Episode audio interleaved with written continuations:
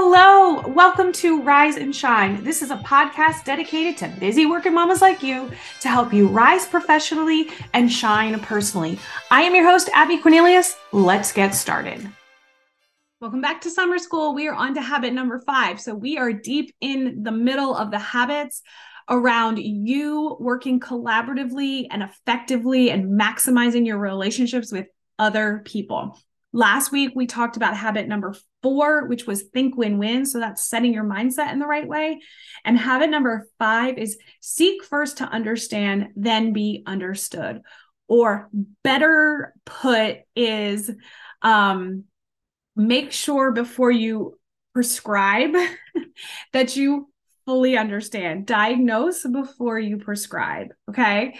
And so I know for me, especially when I'm in roles that I've done for a while and you feel like you've seen everything, it is so easy to want to jump to the solution. Hey, customer, yeah, here, I can give you a fridge. Hey, salesperson, yeah, I know, here's a thousand dollars in closing costs. You want to jump to that end so quickly. And it's because you want to be effective. You kind of have a feeling of where this is going to go. But everybody's needs in every situation are slightly different. So if you are applying your past patient, quote unquote, symptoms to this case and you provide a solution that you provided to that last person, you might be misdiagnosing and you may be giving them the wrong prescription and therefore not actually helping solve anything. And so, just like when I go into a doctor's appointment, if they don't ask a lot of questions and they just hop to giving medicine, I'm a little suspect, right? I'm like, okay, like, do you really fully know what's wrong? And um, it makes you nervous that maybe this isn't the right medicine or maybe that wasn't the right call. But when you have that doctor that really sits there with you and asks you these great questions, and you can tell their wheels are turning and they're trying to connect the dots, and you say something which makes them go on a different path, you know, you feel like they fully understood you. Um, in the book, he actually shares a story about how at one point in time their kid was really really sick and their doctor was out of town but they ended up being able to get through to him on like his cell phone. And so they or another doctor in the office through his cell phone so he didn't know their kid. And they're trying to explain to this doctor real quick all these symptoms. And he's like okay i'm going to call in a prescription. But it was like this really fast conversation. And when they they're they were on their way to the pharmacy and the husband said to the wife does he know that our baby is a newborn? And um he said no uh I, I I don't think I said that, but I mean he is, and they should have. He's like, yeah, but he's on vacation and he just hopped on the call. Like maybe we need to make sure he's a newborn. So they called back and they hated to interrupt him because they knew he was like out of the office and all this stuff. But he was like, whoa, time out. I didn't even think to ask that. That would be a whole different medicine. I'm so glad you called. Do not give him that medicine. So lack of seeking to understand can actually take you on a dangerous path of not providing the right solution. And so when you feel like you want to jump the gun and you've got the answers teed up, pause. Ask more questions. What's going on? Why are you guys feeling like this? Talk to me about what's been happening. This whole concept of just seeking to understand will actually help fill in the gaps and help you get better, faster solutions versus you trying to say, is it this? Nope. Is it this? Nope. Can we do this? Nope. That didn't work. Can we do this? It's like take that time to pause.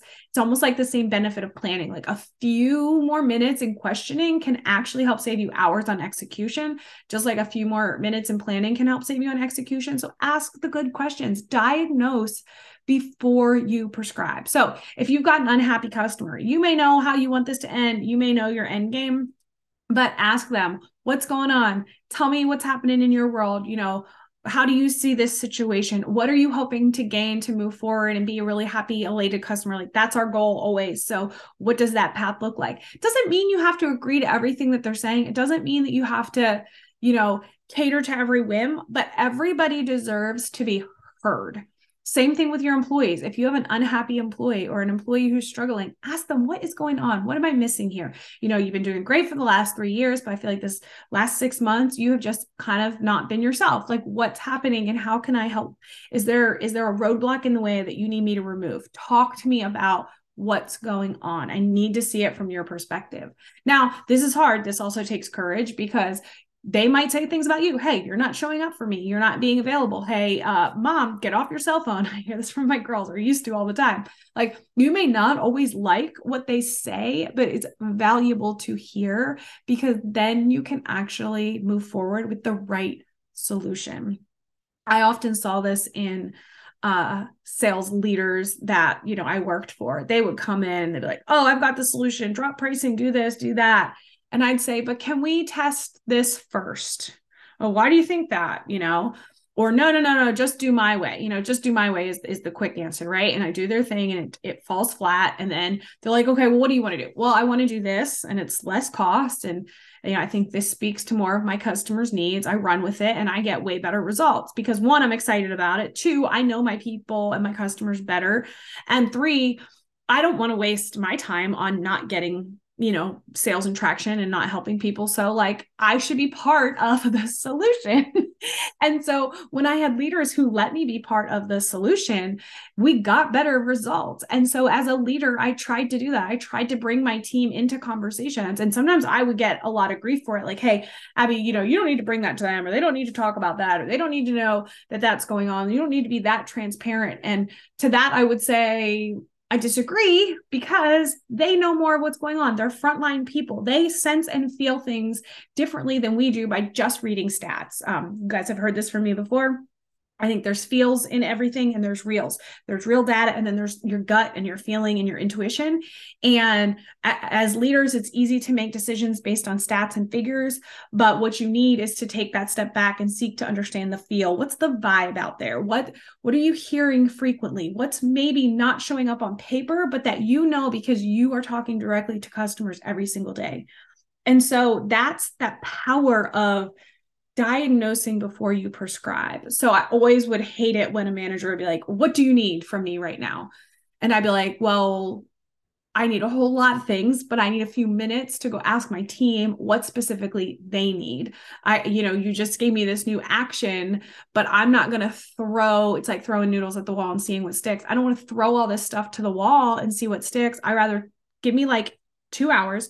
Let me call my team. Let me vibe them out. Let's see what's going on, see what suggestions they have. Let me see if there's any trends, right? Because there could be trends across my teams. Um, and then I can maybe help everybody. And then I can come back to you with some ideas. So sometimes it's that pause to seek to understand before we go. Or saying, hey, this makes sense from our viewpoint but who else needs to be part of this conversation? Who else does this impact? And how can we get their feedback to make sure it's the right solution? Now, I get it. Business runs fast. People want to pivot quickly, but you never can't just take 30 minutes and call somebody else to get some input. And that doesn't mean that you can't trust your gut and that your instincts aren't good, but you may not have the full picture. And that's when you get people who sit in different spots within your organization or sit at different spots within your family and they see things differently and they can bring that valuable insights to you and to the solutions that you're trying to craft and create. So, first, think win win. And the best way to execute on a win win is to seek first to understand. All right, this ends your summer school session for this week. I will see you guys next week as we dig into habit number six, which is synergize. All right, see you next week. Bye for now.